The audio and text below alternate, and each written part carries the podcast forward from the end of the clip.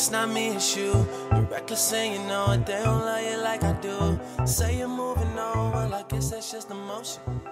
It's the Back Judge podcast. We stay consistent with our postings. This time, though, dropping a little bit of dead weight. No Tommy on the pod. Uh, had to make the executive decision after Brian Edwards got a fifth round grade from him that just he had to sit on the bench for a minute, take a break. You know, it- make make some reevaluations. So he's he's in the hole right now. It happens sometimes at the back judge. You have to make those tough decisions.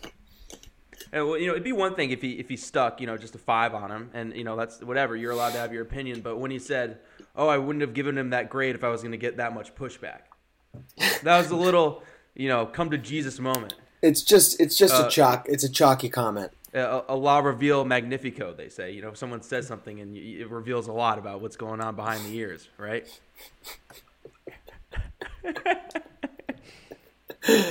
Sometimes uh, you know, a mere comment speaks a thousand words. Yeah. So uh, I actually wanted to give you just a quick, you know, bring the trivia back. Right. Oh, wow. We, like, is- I have, a, but it's it's not you know maybe player trivia. It's literally my uncle just texted me about it. So, the NFL on you know on their old Dukes used to have stripes. It wasn't called the Duke back then, but you know the, their Okay. footballs used to have stripes on them. Uh, what year did they outlaw the stripes?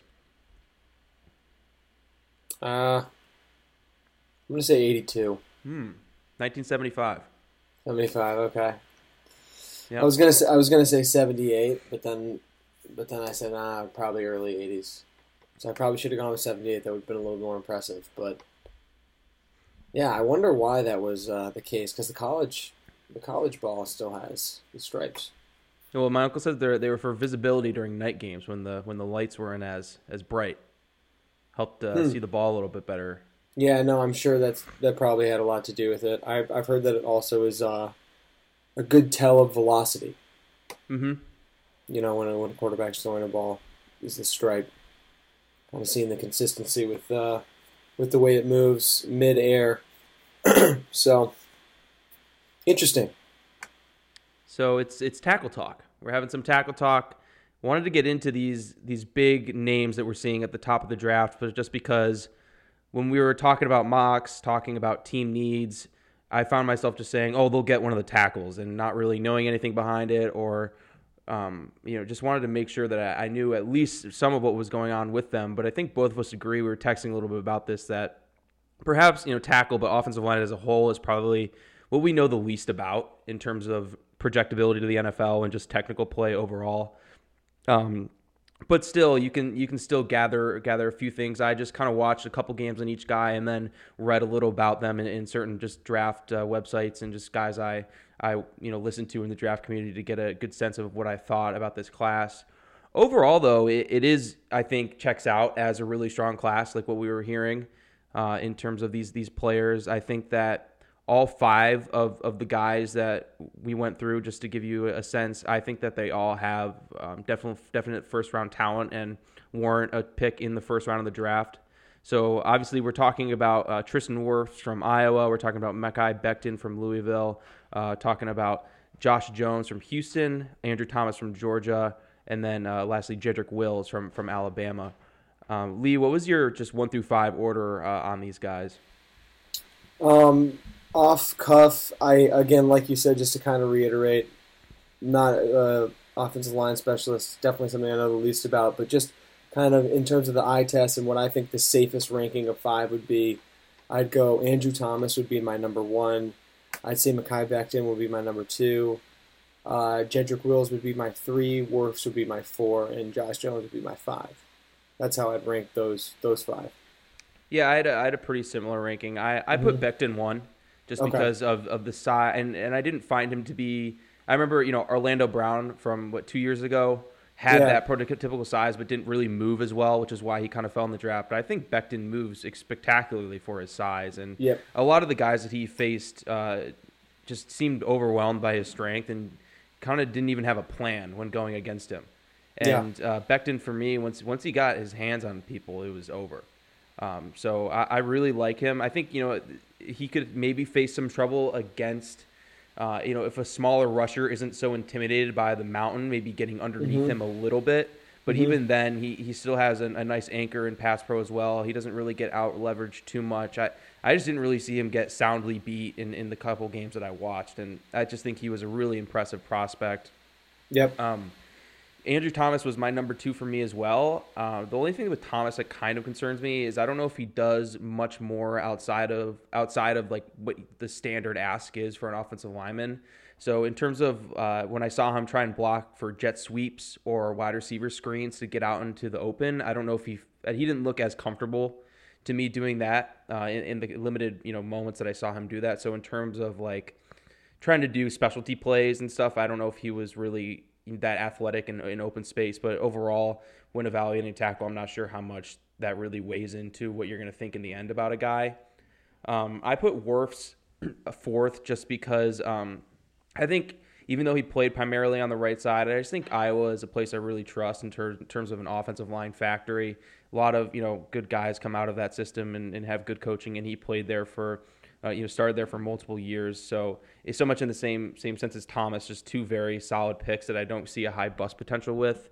Um, and Wills at four, just for me, his height is, is a little undersized in terms of a tackle. So being six four, it's not terrible, but it's it's not the ideal size. Um, playing primarily on the right, and I know, like you said earlier, that it probably was because of playing with a left-handed quarterback in Tua. But again, still, that is a, a little bit of a projection in terms of if a team values the left uh, side tackle over the right side that much more. Uh, and in terms of just him getting beat a couple times, mainly on inside moves, uh, he moves very well to the outs in terms of speed rushers and stuff like that. But he can kind of get overwhelmed sometimes with a nice power spin move to the inside. Uh, overall, was where I saw him get beat. And like you noticed too on tape, a little bit, you know, times of lack of focus or a lack of kind of a will to finish mm-hmm. a block um, was, was definitely there. And the one thing I did want to say though with with Andrew Thomas, I I wish I saw a little more. And then I had Josh Jones fifth. I think Josh Jones is kind of a guy that could go in the late twenties. Remember, like last year we saw with Dillard, kind of a, a projection mm-hmm. pick a little bit, but a guy who, if he gets some really good coaching, I feel like can clean up some of the more fundamental issues that he has at Houston and, and really be uh, a nice tackle in the NFL. But I just think the floor is a little lower in terms of the top four guys. I mean, I think Becton is just kind of a physical freak, but when you look at the other three with Wills, Wirfs, and um, Thomas, just coming from blue chip programs, I, I think that really mm-hmm. helps. You know that evaluation a lot. So guys who uh, started for multiple years, played started a lot of games in competitive conferences. You know, yep, against top level talent that'll be drafted right. You know, before and after they will. So um, definitely agree with with what you're saying, and uh, honestly agree with 90, 95% of the analysis there. The only tinge of disagreement would be the would be me having obviously Andrew Thomas before Becton and uh, and Wills before Wirfs, but like I said, 95%. There's only like 5% of disagreement there. I, I don't really have much to say to really combat what you're saying. Um, and I think Wills, uh, definitely the inch uh, is, is a bit concerning, but maybe someone who, worse comes to worse, ends up playing. Uh, I think he could have a future inside playing guard for for a team and, and end up succeeding there ultimately. Worst yeah, and I think maybe it's interesting to frame this tackle conversation, um, especially with a guy like like considering a guy like Josh Jones, who maybe isn't as polished as the other guys, but is you know a, a guy on that left side of the line for a team like Cleveland, who signs Jack Conklin, you know, the right tackle from from mm-hmm. Tennessee and you're looking at a guy maybe if if Thomas and Becton are both gone. Um, you know, Wirfs did have experience on the left side of the line at Iowa, what was primarily the right tackle there. So, are you going to reach for a guy like Josh Jones? At well, they're, they're at ten, right? The, mm-hmm. yeah, are you going to reach for a guy like Josh Jones to get that guy who's played on the left side if Thomas and Becton are both gone there? Or, um, you know, are you going to try and draft a guy like Wirfs or Wills and, and make that transition to put them over on the left side of the line? I absolutely would go with Wirfs or Wills, like we just referenced with the blue chip. Um, there, maybe it's a little bit of bias on my side, and again, I haven't scoured through uh, the requisite amount of tape to really know the book on these guys completely. But if jo- Josh Jones, Houston, a team that struggled mightily this year, had a lot of uh, quarterback changes, um, I watched his. I watched uh, the senior day stuff for Josh Jones. I watched the Oklahoma game and I watched the Cincinnati game on YouTube, and um, I was somewhat impressed. But you could tell why he was kind of in the B conversation and not it's not the top five guys and it's more it's more so the top four guys. So I think for Cleveland it'd be more worth taking the risk, um, drafting a guy like Wirfs or Wills and then polishing them to play on the left side. I think that'd be a more realistic way of of uh, getting the the most positive effect out of that tenth pick, as opposed to reaching for a guy who I think I think the highest Josh Jones gets drafted, honestly, even in the whirlwind of a draft we may have, I think the highest he gets drafted is 18 to the Dolphins, and that's if they're desperate um, and, and, no tackles are on the board there. Yeah. But realistically, I don't see Josh Jones. I, I think that he's a fringe first round player, um, and maybe a team like Seattle can pick him up, or, or Tennessee can pick him up to replace Conklin late in the in the first round. But I think these four guys are way more likely to be uh, the talk of the uh, of the early draft and kind of the lottery there. And I, just kind of like quick notes on tackles as a whole. Uh, I went to you know myNFLDraft.com and started looking back at the history because in my head I was like, I think tackle is a pretty overall safe position to draft. But at the end of the day, there have been kind of some busts. I feel like recently, oh, yeah. or guys that haven't really lived up to that that round one grade uh, or round one pick that they took. I mean, Kolton Miller is an example. Um, I saw. I think I think it's a little early. It, I know, was, I know. Was drafted early, what? But like, even I mean, guys. Although even like last year, like Kaleb McGary really had a yeah. terrible year with Atlanta. Obviously, you know he's he's only been in the league one year, but uh, there there are definitely examples of, of some dudes who mm-hmm. haven't really lived up to the billing. So the odds of one of these five or even two of these five not really panning out is is high. Yeah, no, I, I think I, I definitely would agree with that. And that's where a lot of the anti Becton conversation, I think, would come in. When you see a guy who obviously looks like Hercules on tape, the biggest guy on the field uh, with anyone that he's going to play in college and probably in the NFL as well. Uh, you don't see obviously in the in the minimal percentile in terms of you don't see human human beings that big be able to move that fast and that that efficiently. But there's always going to be that question with a mountain of a man like that is you know can he keep up in the NFL? Is you know is there something that is it all too good to be true? Um, will he be able to keep up medically? Will he will he be able to keep up you know physically and keep in shape and uh, you know not fall through and be coming to training camp you know for Bills? So you know there's a lot of stuff you got to worry about there. Um, barring you know him, it, there's a whole other side of the conversation. Where is that is that the guy that I kind of wanted to have a conversation within a conversation about the Giants at four because a lot of people talk about Isaiah Simmons, and, and, be that as it may, you've got you just drafted your franchise quarterback, and you've got a gaping hole at uh, I think it's right tackle right now for the yeah, Giants. But even Solder, it's like but exactly Solder. Like, like, Solder is a guy who's getting older even at left tackle. So even yeah. if you're drafting a guy who's going to play right tackle in his first couple of years, you're grooming him to be your franchise left tackle. If you're drafting him fourth in, in yeah. the draft, so are you looking at a guy like Becton who you could bring in, who's going to be an absolute man eater? Or are you comfortable taking that much of a risk when you have three other tackles who are coming from programs that are a little more well renowned coaching wise and, and, like we said, blue chip programs um, who have a little more experience at right tackle, who may be able to make a transition to left tackle a little bit easier? Or are you just going all in and selling the farm on the freak? And then ultimately, you know, if best case scenario for them, he's a lifetime giant and, you know, he's, yeah. you know, mm-hmm. awesome. So, so that's kind of the conversation I think early in the draft where you see these teams in the top 10, you know, what the conversation is going to be in, in, the direction they want to go with the, the four here. yeah, I think that's, you know, that's definitely a conversation that they're probably having you know, yeah. inside of that building. So it, I feel in, in, some sense, I think Becton will go first out of these players just due to the size and, and projectability and just playing on that left side at Louisville. Mm-hmm. And I was reading a little bit about him, and he seems like um, Geron Christensen actually uh, kind of recruited him away. Uh, I don't remember what school he was um, considering other than Louisville, but he Geron Christensen, the tackle. I don't remember who he plays for. He went in the third round two years ago, I believe. Mm. Um, recruited him from Louisville and kind of took him under his wing there, and really, apparently, you know, he's a big weight room guy.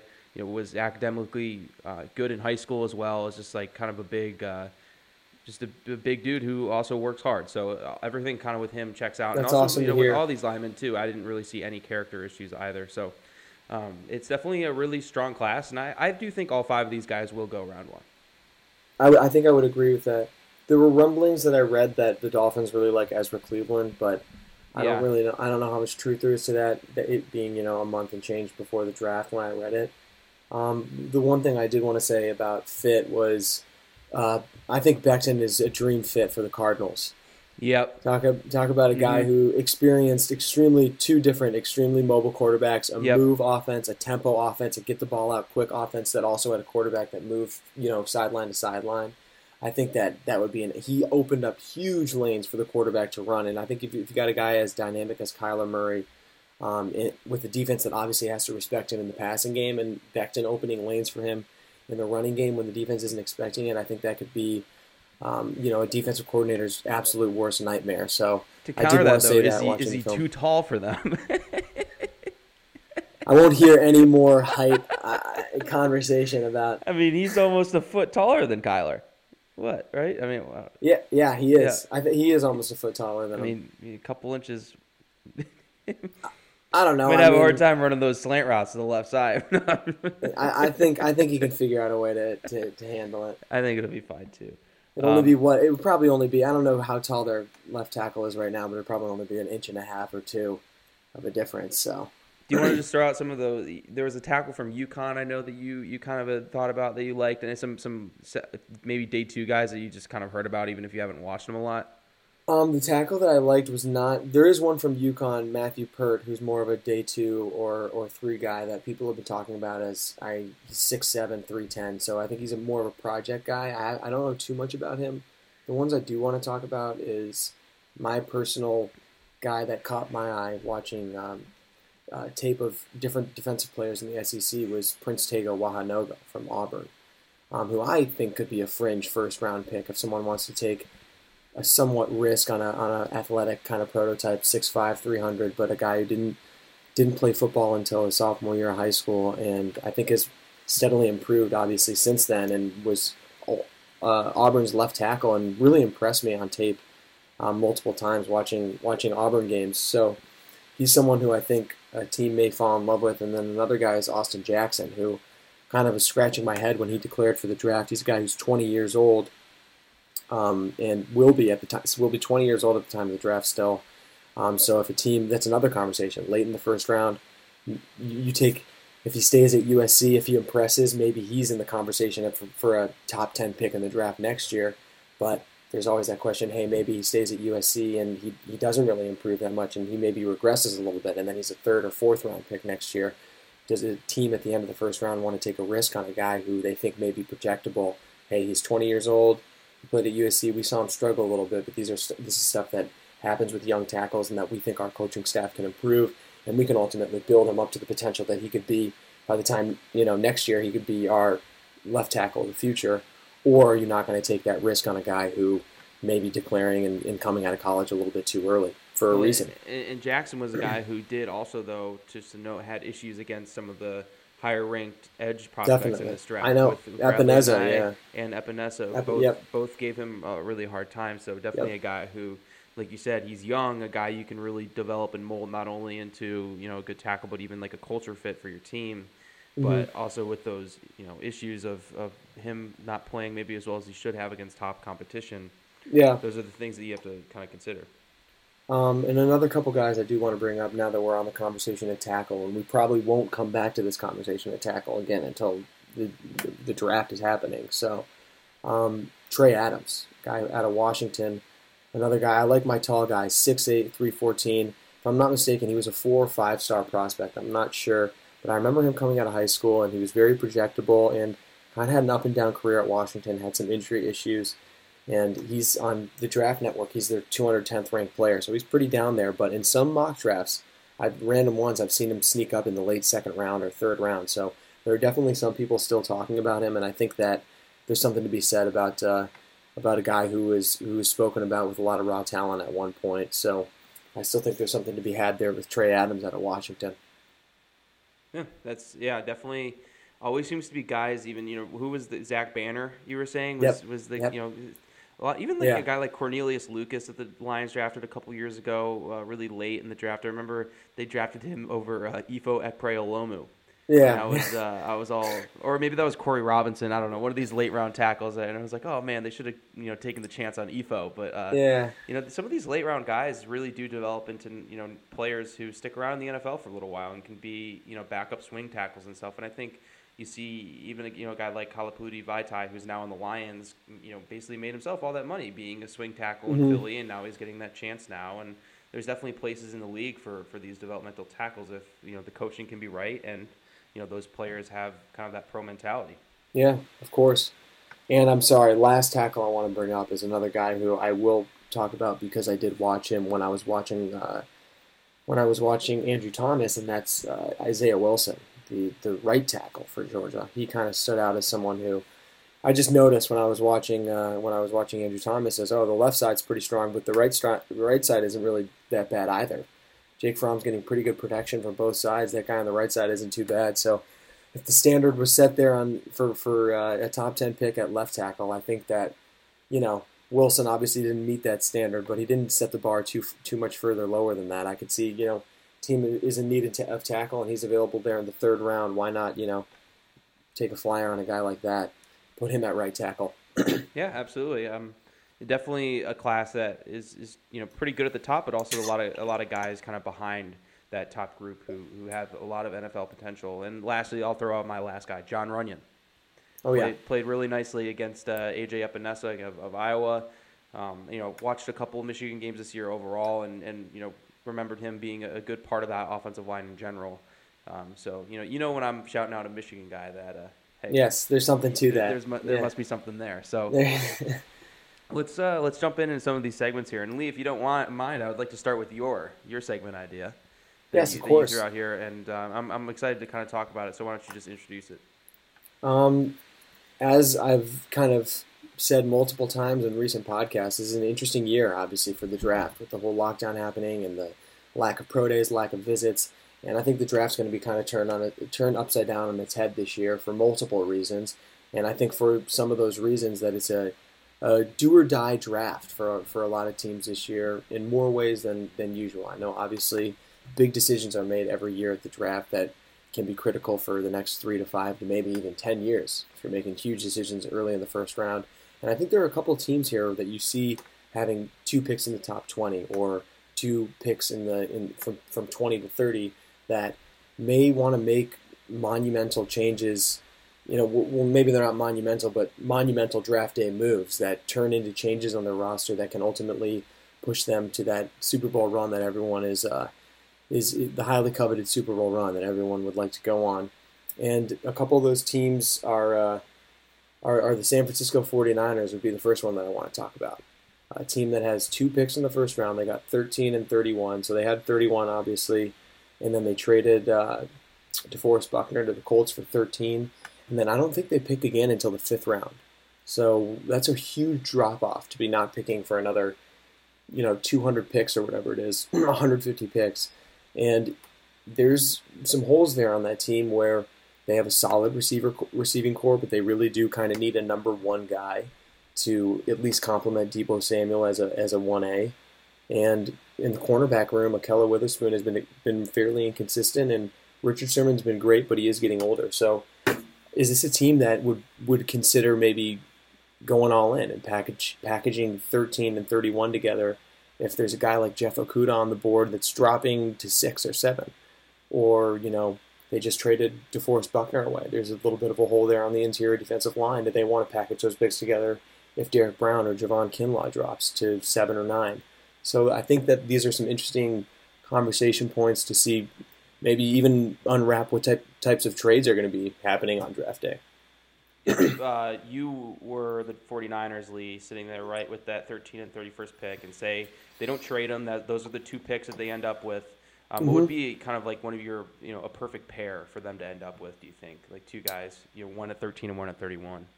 Um, that's a good question. I I, I like that. And I, think know that, I feel like a lot of this might depend on the corner situation, which I know you Yes. haven't watched. We that's kind of our Yeah, next yeah. group that we want to get to to pull back the curtain, but yeah, uh, you know, just just spit out two, I guess. totally. And I I, mean, won't and hold it- them to you. It is interesting because it, there are, I would say, I think there are four or maybe three position groups that stand out to me for the 49ers. And, and I'll add the fourth. The fourth would be offensive tackle because Joe Staley's getting old. And, and ultimately, I know they have McGlinchey, but you're going to need another guy there. You can never use enough uh, young developmental offensive linemen. So are you going to package together defense? Are you going to get, you know, a guy maybe Gladney at 13 and Gallimore at 31? Or are they going to go for a guy like Ruggs at 13 or Lamb at 13 and then uh, Arnette at 31 or, or Jaylon Johnson at 31 or possibly get uh, hit a home run and maybe get Kinlaw at 13 and then save face a little bit later and get a developmental guy like Prince Tega at 31 that can step in for for for uh, McGlinchey at right tackle when he takes Staley's job after Staley retires.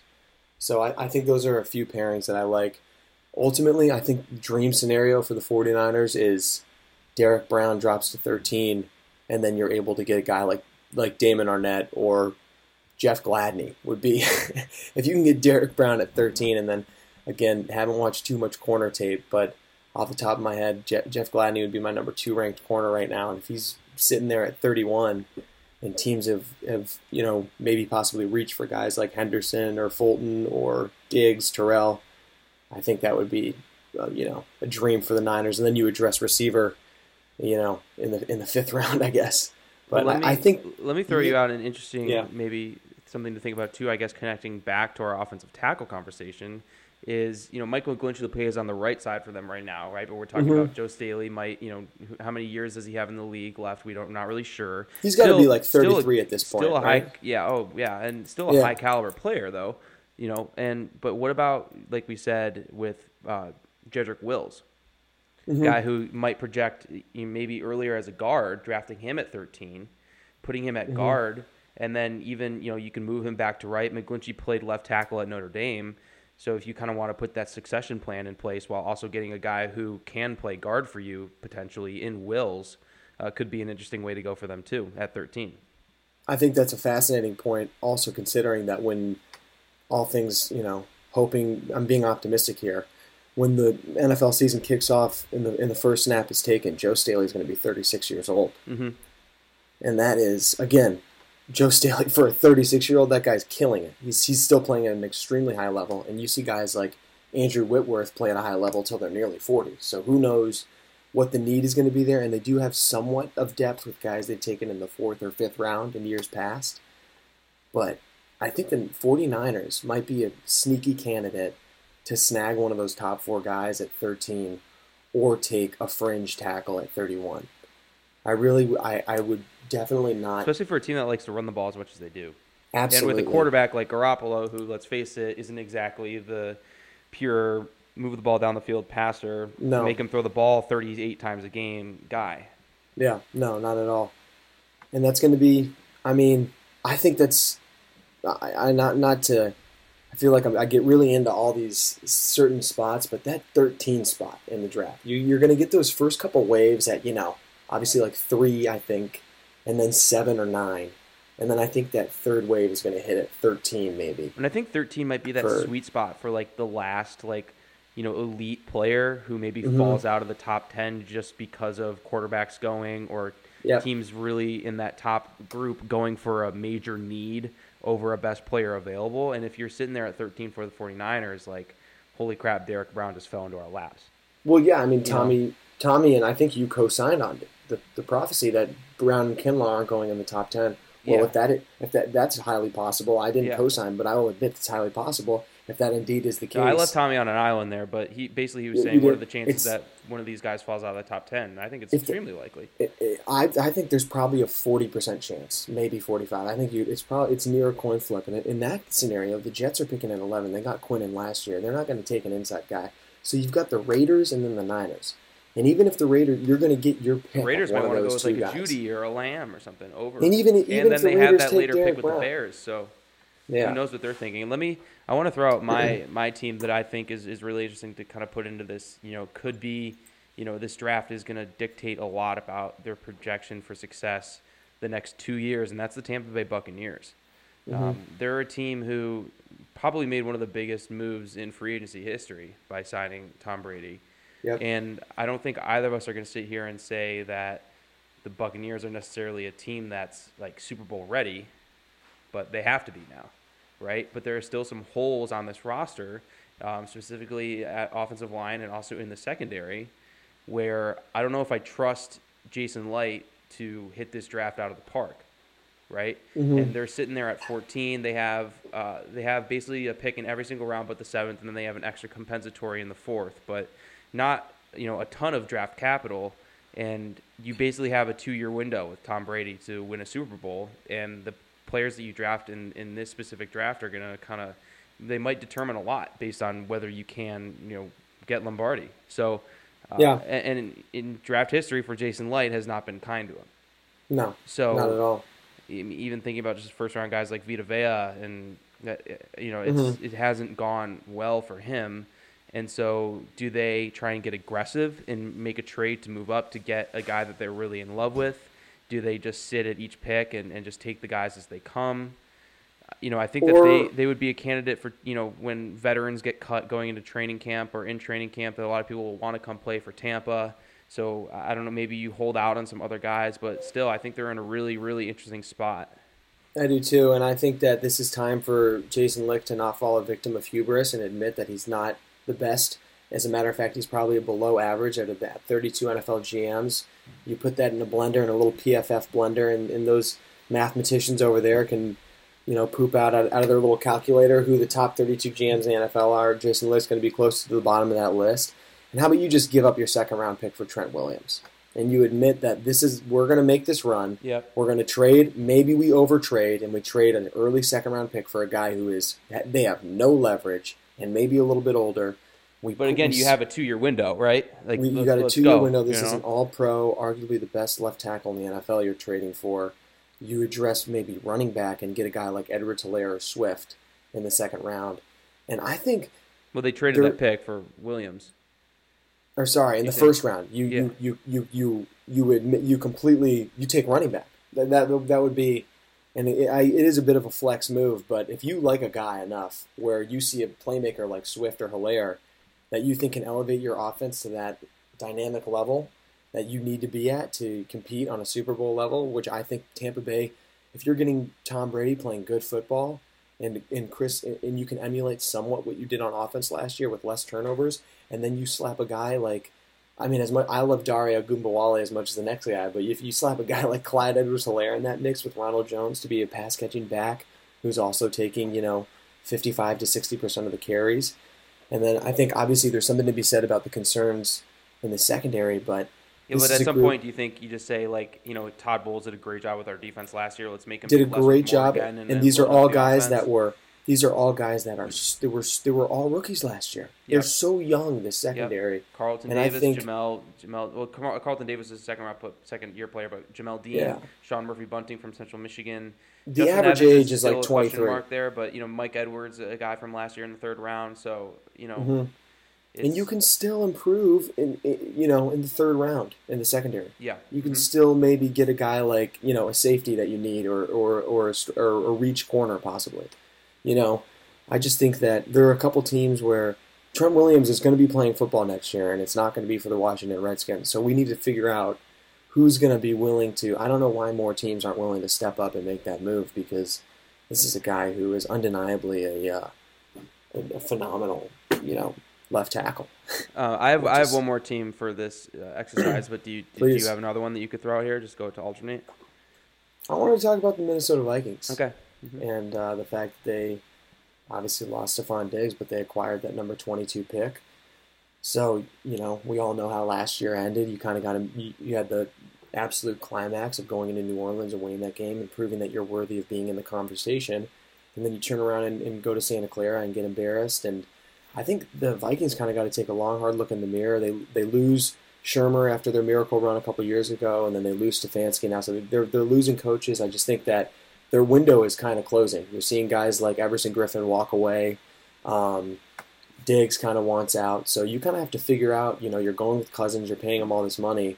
You, are you going to get, are you are you okay with 22 and 25 and with admitting, hey, we're going to let the first 21 picks of this wild draft go how it goes, and we're going to be, we're going to get corner or edge and receiver um, at 22 and 25, or are we going to package these picks together and try to make something happen to get a guy who we think is going to make us be dominant and, and, and, and push us, you know, fill the holes that we need to, to fill in order to compete with a team like San Francisco in the playoffs.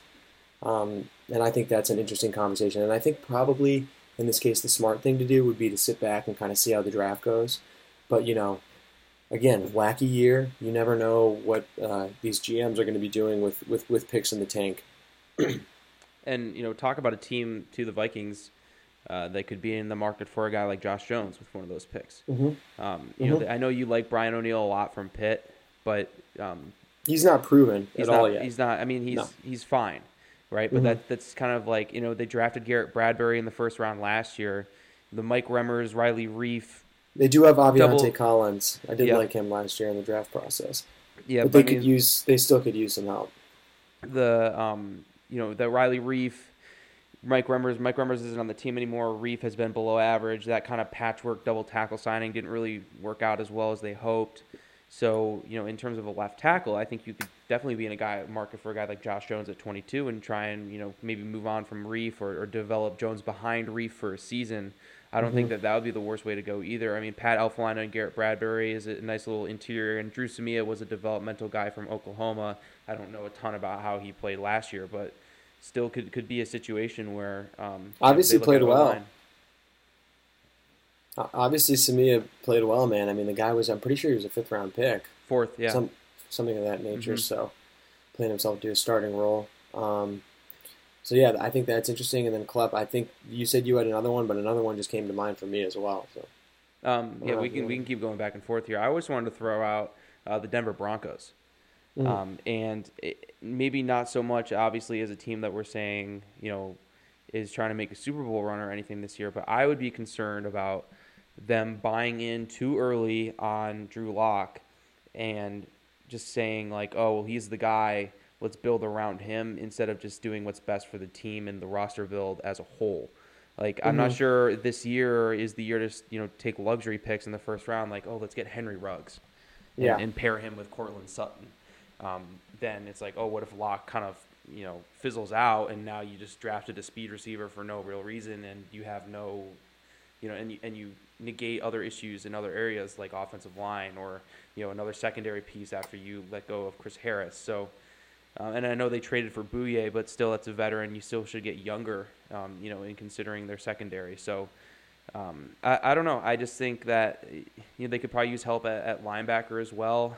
Um, I just would like to see them maybe take just the best player available rather than try and build their offense in terms of skill positions a little bit more, which I see them doing in mocks a lot. Yeah, I, I like I definitely stand by that, and I like that you're not. Uh, obviously, you're standing by your boy Lock, which is extremely respectable, but you're not, you know, admitting that he is indeed the, the second coming of Patrick Mahomes, and it's just a matter of minutes before the Denver Broncos are riding the Mile High train to uh, to to their Super Bowl parade or whatever, you know. Um, my example here was the the Jacksonville Jaguars, and this is a team that I kind of want to dissect a little bit right now. I kind of want to take a couple minutes here to dissect the Jacksonville Jaguars, and obviously we know the rise and fall of this team in the in the Bortles era, and now the extremely short short lived Nick Foles era, where I think that was just a move where they were just like, we just want nothing to do with this person anymore. We want to just Yeah. forget that this ever happened, and we're just going to ship him off. Um, so now you find yourself in a position where I don't know what's going on with Yannick Ngakoue, but I don't know why you're franchise tagging a guy just so you can try to trade him, and it just seems like a sloppy situation where he is similar to Darius Slay, making it very clear that he doesn't want to be part of an organization, and it seems like they're losing leverage by the uh, the every the minute that goes by. So I think that that's a terribly handled situation. And then, like I said, you you let Nick Foles go and Gardner Minshew obviously impressed last year, but is this a direction that you want to take your franchise? You have a pretty young offensive line. You have a running back who we don't know how many carries it'll be until Leonard Fournette will have ultimately reached his climax and will be plateauing and, and declining as a running back uh, with the unfortunate reality of, of the lifespan of running backs, especially with his play style in the modern NFL. And then on defense, you traded away Jalen Ramsey, obviously, and you Calais do not Campbell too. Tra- exactly. You traded away Calais Campbell. You really you have a porous interior defensive line. Um, you've got promising edge rusher in Josh Allen, but you've got Yannick Ngakoue aside from him who doesn't want to play, and you'll probably end up getting a second or third round pick for. You just signed Joe Schobert to a pretty ridiculous contract.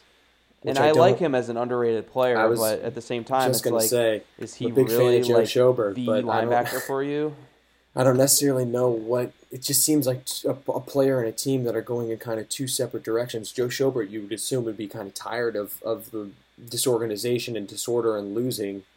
Um, Yeah. But then he, you know, the things money can They do. They must I have just offered him a ton of money. Yeah, and no yeah. uh, And then- no uh, state tax. So I mean, you got Ronnie Harrison and Gerard, Jarrod Wilson at safety, and then your best corner is DJ Hayden and Rashaan Melvin. You've got you've got you've got the Detroit Lions. backup. they shed they literally that team shed their secondary, and you picked up the shed skin and put it on your secondary. As like this is what you're. This is just a ridiculous example. So, where you know in in conversations prior to this one about the draft, I would have kind of convinced myself, well, hey, you know. Minshew, you know, he's not a starting quarterback. He's a six round pick, you know, and he, although maybe he can keep the boat afloat, I don't think that he can, you know, start the start the ignition necessarily.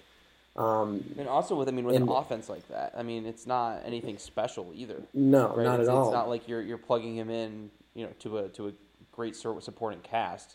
But you see conversations where you know are the Jag- are the Jaguars possibly going to package nine and twenty for two or for three and try to go get Tua or try to go get Herbert? Yeah.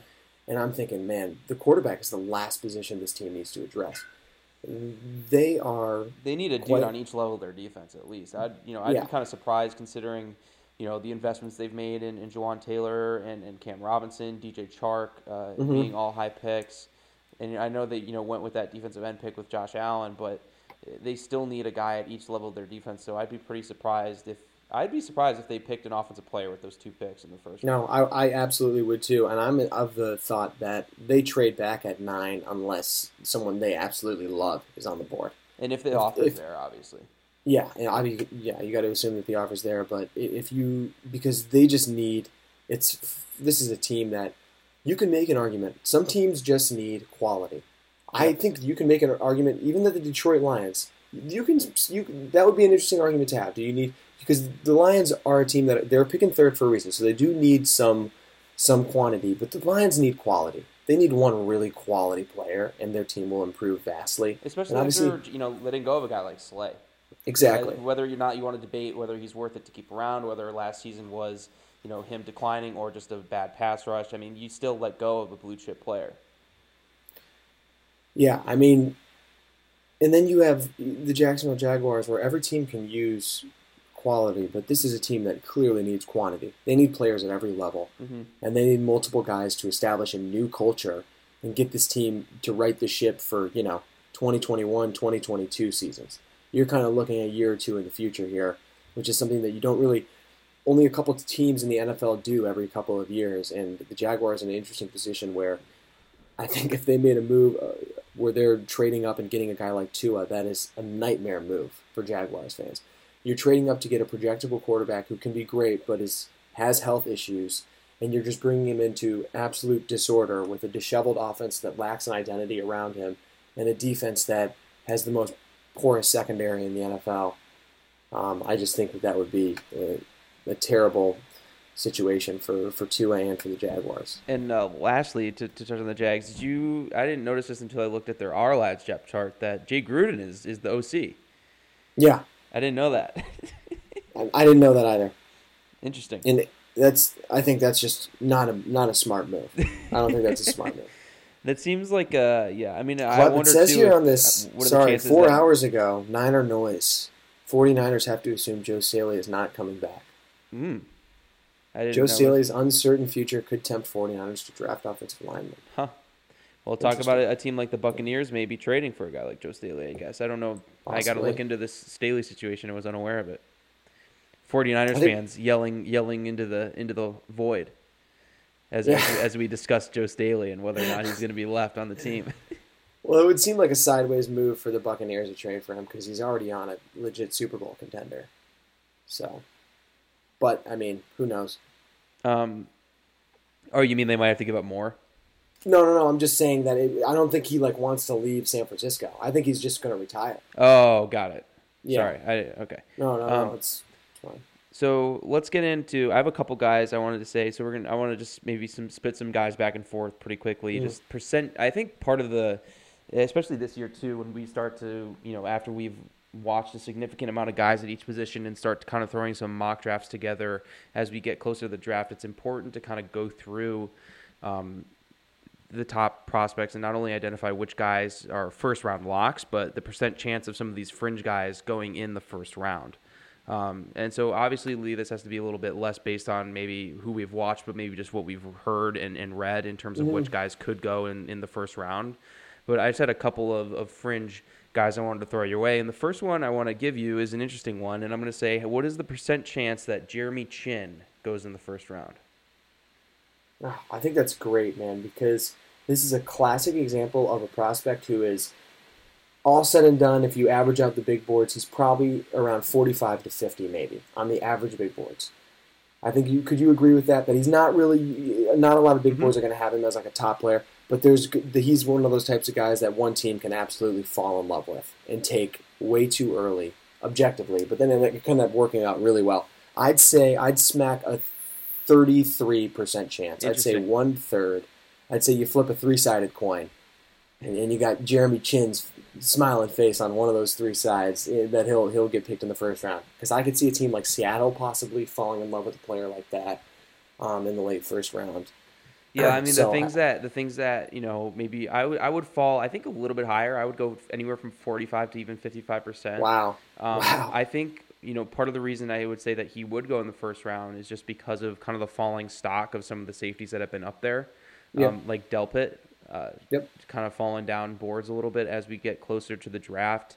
And just Chinn's overall athletic profile might be too irresistible for some teams to pick up, especially later in the draft. Teams that made the playoffs last year feel good about where their rosters are at now and want to take a guy who they maybe you know can develop into you know an, a Pro Bowl type of player at the safety position uh, in a year or 2 But then on the flip side of that, it's like okay, it is a developmental player and it is at a position in safety that we have seen the NFL start to devalue a little bit over time, just in terms of the free agent contracts that safeties are getting and, and where they're going in drafts. Um, so I, I think it is an interesting uh, thing to thing to look at with with Yep. And I would I'm going to go on a limb here, and I Tommy can absolutely refute this in the future. I think Tommy would put that at like 20%. Okay. I just that, that's just an assumption, and he can totally. I, I'm acting in good faith. I genuinely think if you asked Tommy that question, he would probably say 20%, just based on how I think he feels about the first round. I think he feels a little more comfortable with like leaning towards the, the traditional mock drafts, whereas we are a little more weary. I think of, of odd stuff happening and more. We, we got to find out a name for these. It's like you know lo- heart picks or love picks, where you just find a guy that you're totally maybe even if you know you're overdrafting him, but you're totally comfortable making that move because you think it'll overall be a, a positive for your for your franchise. You're most comfortable doing that. Do you have one? Um, uh, yes, I'm, I'm, I'm going to throw a guy at you, my man Klepp here. I gotta I gotta be prepared. Gotta come prepared. Damon Arnette, my boy. Give me give, shoot a percent chance at me that someone fall in love with Damon Arnette. and drafts him in the first round. First round, first 32. What did he? He ran a slow forty, right? He was he was like four four Um, you know, zone. I'm not a combine guy, but yeah, I, think it was in the four. I think it was in the four five zone. Ohio State though, that's a good. Yep. Yeah, man. I Started I'm, started a lot of games. Started. He's got a lot of film. I'm gonna go sixty percent. Oh wow! I think so. Over fifty. Okay. I think. Well, I just think when you know, and, and maybe I'll, I'll revise this when we when we get into the Mm-hmm. corners a little bit. But I think when you know you look at kind of the logjam that is behind uh, Jeff Okudah, uh, in terms of just the guys that we don't really know how these teams are going to rank them. I think Damon Arnette has the most overall objective positives to him, uh, just in terms of that you know heavy man scheme. Um, you know has the ideal you know size as well, um, but when you turn look at other things like I think he's a little older, right? He's an older Yep. type of you know, so those other things might balance out. But at the end of the day, it's like you know if you're a team that won't even think about drafting C.J. Henderson because of the lack of physicality issues, you know you can have that with Arnette. Um, and, a, and a guy who played again at Ohio State blue chip program in big time games. So I think that some of Arnette's uh, overall um, profile will put him aga over some guys like you know like Gladney from TCU. Uh, just, Teams might just be more comfortable with going him in a draft where let's face it, you know, the coronavirus is going to affect this draft, and Yep. you might be more comfortable with the devil you do know than the devil you don't, right?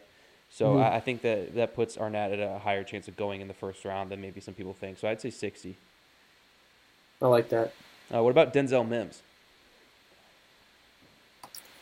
Denzel Mims, oh, man, this is a tough one for me because I personally, I understand why people like Mims, and I'm not going to say I don't like him, but I'm going to say I don't love him. I don't love Mims, and man, I love Parnell Motley, and I love what Parnell Motley did against Denzel Mims, and I want more people. I think this is a three pod streak of Parnell Motley mentions. I love it. And you know that that's going to go to a four next time. because you know what, and I'm, and I'm going to keep talking about Parnell Motley, and I'm going to say that there's a 60% chance that Denzel Mims gets drafted in the first round, and I'm, and that's big for me because I'm not a huge receiver in the first round guy. But I'm going to admit that there's an over a 50% chance. There's a 60% chance he's going to get drafted in the first round. And you know what percent chance there was that Parnell Motley got a combine invite? Zero, because it already happened. And he didn't even get a combine invite. But the, but I'm telling you right now, you turn on that tape when you're watching Denzel Mims, Mr. First Round Prospect, and you look at that sticky number 11 guarding him. I love it. I love. I love it. I love. I love that. And, and let me throw just one more quick one at you here too. It's going to be a double. Yeah, A totally double, one. Give me the percent chance that Jordan Love goes in the first round, and what are the percent chance that Jalen Hurts sneaks into the back of the first round? Oh, I like you know what this is this is good for me because I can let go a little bit and just take my pers- my personal opinion out of this and kind of just entertain the idea, the possibility. Let's say that some of these teams kind of the NFL gets a little bit quarterback crazy and we start to see some flurry in the mid to late first round. I'm gonna say point blank. There's a I, I'm gonna say there's an 85 percent chance Jordan Love goes in the first round. I'm gonna say that's something that is nearly positive. I'm nearly positive that that's going to happen, just based on the upside that a lot of people think he has. Um, Jalen Hurts, This is the ultimate curveball, man. it is, it is the ultimate curveball. But I'm gonna, I'm gonna say twenty.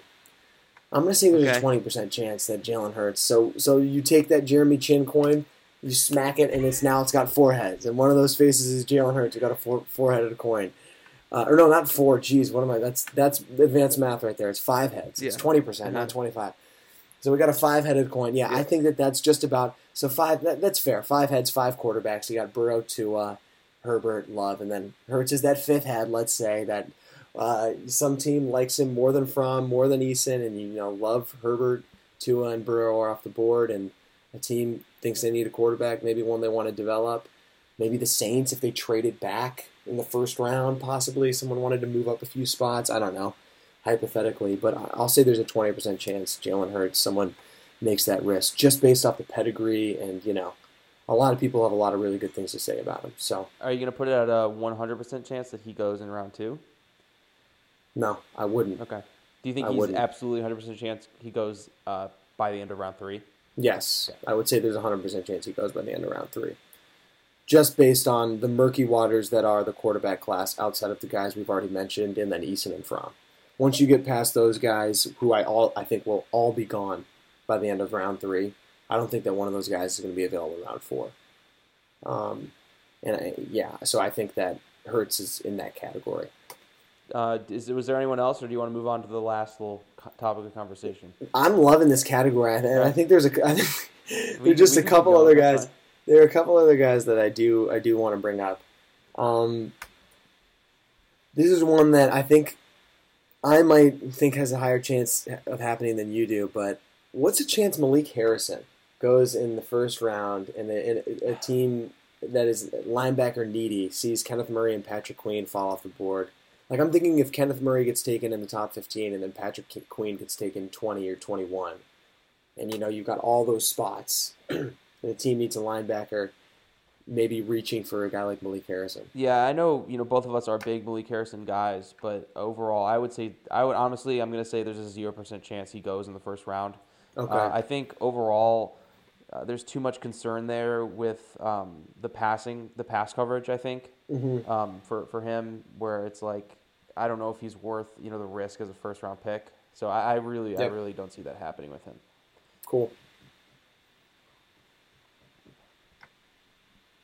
Um, and then last but not least, this is a guy we've talked about before. I want you to slap a number on it. Neville Gallimore. Hmm. That's a good one. Uh, I'd have to see who. Let's let me let me just check over who's at the end here. Man, For you and me, man, he's right there after he's, Brown and he Kinlaw. is right there. I He's mean, what, what, what is the you know what is the chance that one of these teams, dude? I mean, like, I think you know I think let's just say the ceiling for him, the highest he could go, I feel like is the Vikings at twenty five. The Vikings look to add a little juice to the interior of their line. I think the um, Raiders at 19. Really, Yeah. that would be a really high, really high for me for Gallimore. I think that would be high for that would be high for me too. But May, are you kidding me? I'm gonna Mayock is that 19th pick, and if Yeah, if, the, if he him- thinks yeah, if he thinks D, card. if he thinks D tackle's a position that needs to be addressed, and Brown and Kinlaw are What about what about Tennessee at 29 too? Getting That rid was- of Jurrell Casey, looking to add a why I guy that's much I- like. I- I, mean, Jurrell Casey's pretty much the same physical profile as a guy like Gallimore. I had 90 percent in mind when I asked that question because I think Tennessee. Wow, that's way there, higher than I would be. I at, think if he's there, Tennessee's taking. I think I like that pick. I might start when we start doing some mocks. I might start throwing Gallimore to 29 That's to the Titans. But yeah, um, man, he is kind of that next D tackle, and I think there could be a dearth of, of D tackles going. You know, in between, like after Mhm. Kinlaw. yeah, Might depend on how, how late Kinlaw and, and Brown go. You know, if Yeah. If Brown and Kin, say they both fall out of the top ten, say Yeah. you know Tommy's run of offensive tackles and wide receivers happen, happens. and, and yeah. both of those guys are out of the top ten. I think there's you know a chance that those needs start getting pushed back, and you know Mhm. I I don't I oh man, I'm gonna put it at sixty. okay. I'm gonna put it at sixty. I think you know I think the Big Twelve defensive linemen thing could scare some teams away as well. hmm Um, but man, I mean, I liked Gallimore a lot. I liked him a lot. I thought he was was a consistent. You know, he, he- I didn't really see many points on film where he, you know, fell out of. You know, where he kind of disappeared for a quarter. I thought he was a consistent uh, game influencer and definitely a guy. If, if I would love to see him with the Titans potentially, that would be that would be a really good fit. I feel like. That would be. When is the last time? I'm going to look into this a little bit. When's the last time less than three defensive tackles were taken in the first round. in the first round? So, Hit up so two or less. mynfldraft.com. I would think. I mean, So last year, last year was Oliver and Wilkins. Tillery, and Tillery. So that's three, at least. I mean, there's probably Dexter Lawrence, Dexter Lawrence, Jeffrey yeah. Simmons. Yeah, before that, the year before that was Da'Ron Payne. He went right. Um, I think. I think you're not doing. I think sixty percent is low, man. yeah, I think right. Gallimore is the. I think Gallimore is the number three guy, and I think 90's high, but I think it's more I'll bump like it up to seventy five percent. I'll bump yeah. it up to seventy-five percent. Yeah, We'll meet in the middle there. I think we can settle there. Yeah, because you see a guy like Taven Bryan. That was two years. ago, Yep. you Yep. know. hmm That was in And the Vita- door- yeah. hmm Yeah, Vita Vea and yeah, interesting. um, what's the next? Did we have let's, another? let's- yeah, uh, let's just talk Carolina really quickly yeah, please. because um, when you referenced earlier teams that need to take talent, Mhm. um, they're kind of the number one team in mind for me. And obviously, we don't know what the Matt Rhule experience is going to totally be like, uh, but I do feel that in Carolina, he is going to be allowed to, like, at least see his plan to the end with that seven-year deal. I think Tepper, um, you know, is new owner. He's gonna, you know, he's not gonna try and rush anything. And I also think I do believe that they're going to be more competitive than a lot of people are giving them credit for. I think Teddy Bridgewater is a, great signing, um, Mhm. and I think you can build you just build the roster for talent. And you look around that division. In two years, the Saints are going to look a whole lot different, and the Buccaneers are going to look a whole lot different. So I think you have this great two-year window. You know, Kuechly and Cam Newton are out the door, so that old guard is is not you know there anymore, and you can really focus on rebuilding this team the way you want to. And I think if they, you know, knock this, knock these in this draft, next year's free agency, and next drafts, if they make really solid decisions and just build the overall talent of this team, I think they could be ready to kind of take over that NFC South. So I would Yeah, just I say I'm, I'm kind of buying their stock right now while it's while it's lower. I think that's a really interesting point, Clap. And you left out the Falcons, man. I mean, Matt Who Ryan is no could be spring totally, chicken. and, and that team could be totally blown up after this next season Absolutely. if they I don't mean, you look at turn out. I, I, didn't even think of that. That's a great point. Drew Brees is nearly 40. Tom Brady is nearly 45. And then uh, Matt Ryan had the worst year of his career last year and, and is, what, 30, 33, 34, maybe even older. So this is a division that is ripe for the taking within the next couple of years. I think maybe even one year, you're looking at a completely different scenario. Um, I think, Klep, this is a position where either I, I I'd say you want to talk about percentages. I'd say there's a ninety percent chance either Simmons or Brown will be on the board at seven. Yep. And if, and and you do not move out of that spot. Even Okudah, getting, man. Okudah you're getting a quality player. Too. Yeah, Okudah could potentially be there too. I think I, I would say Simmons and Brown would be the two. The only scenario in which that doesn't happen is if the Lions draft Brown. I think. You know, and I, I think too, even taking this angle as well, that Teddy Bridgewater um, was not. I, he's he's hungry. I think he's super hungry for this opportunity. Mm-hmm. But he wasn't a guy who, you know, took the first opportunity that came to him. He could have gone and played for the Jets to be a starting quarterback. He could have gone to you know, to one of these, you know, the Jaguars. I'm sure if he signed for the right price. But he took the long view, stayed in New Orleans, developed himself, and now he, you know, signs with the Panthers. And I'm sure he had other suitors, but I think he's mm-hmm. a smart player who wants to put himself in the best position to win football games. So I also think you know having a guy like Teddy there who isn't really just signing there just to sign there. Obviously, he wants a starting opportunity, but he is a guy who has waited for his opportunity in some sense as well. Yeah, I think that's a great point, and I'm interested. You definitely got my ears perked up about this Panthers team this year. I, I'm not, you know, I like that you're getting on the offensive a little bit with this team. I was more playing on the defensive in the last podcast because and Tommy, I, you know, I know we throw Tommy, we, we like to give him crap a lot, but he is far from the only person saying this. You see a lot of mock drafts, people on NFL Network, people on Twitter, you know, NFL personalities saying, well, Panthers want to acquire more picks and build for the future, and not in the type of way that you're saying build for the future, in the type of way of, oh, hey, maybe we can tank and get Trevor Lawrence next year, and uh, we really got to revamp this whole thing because it's not, you know, I, I think this is one of those situations where you got to kind of assess the situ- assess. Uh, assess the board and, and, and, and, the talent, and if you can get a high quality player. Um, Matt Rhule is fresh out of college. He's coached against and recruited and, and, and saw yeah. a lot of these players play. I think that he is a great you know reference on, on, on how talented some of these guys are, especially when you're talking about Big 12 players. Um, so I think you got to take advantage of that, and, and this is a spot where the Panthers are going to thrive, I think, or need to thrive. Yeah, I just think if you can – you know, take a guy like Derrick Brown at seven, come back on the top of the second, and, and just get another really solid foundational. Arnette. Team. Yeah, man. What if start, Arnette's there? Just start you know? building a, a, young core, a young nucleus to kind of grow. Seven teams are making the playoffs now. Who's to say they can't sneak in there at seven? You know, get some playoff experience. Of course, yeah. And, and really kind of get this thing, you know, taken off again. Yeah, and I mean, we didn't even bring it up, and I know it's kind of a a little bit of a popcorny thing to bring up, but Joe Brady, you know, yep.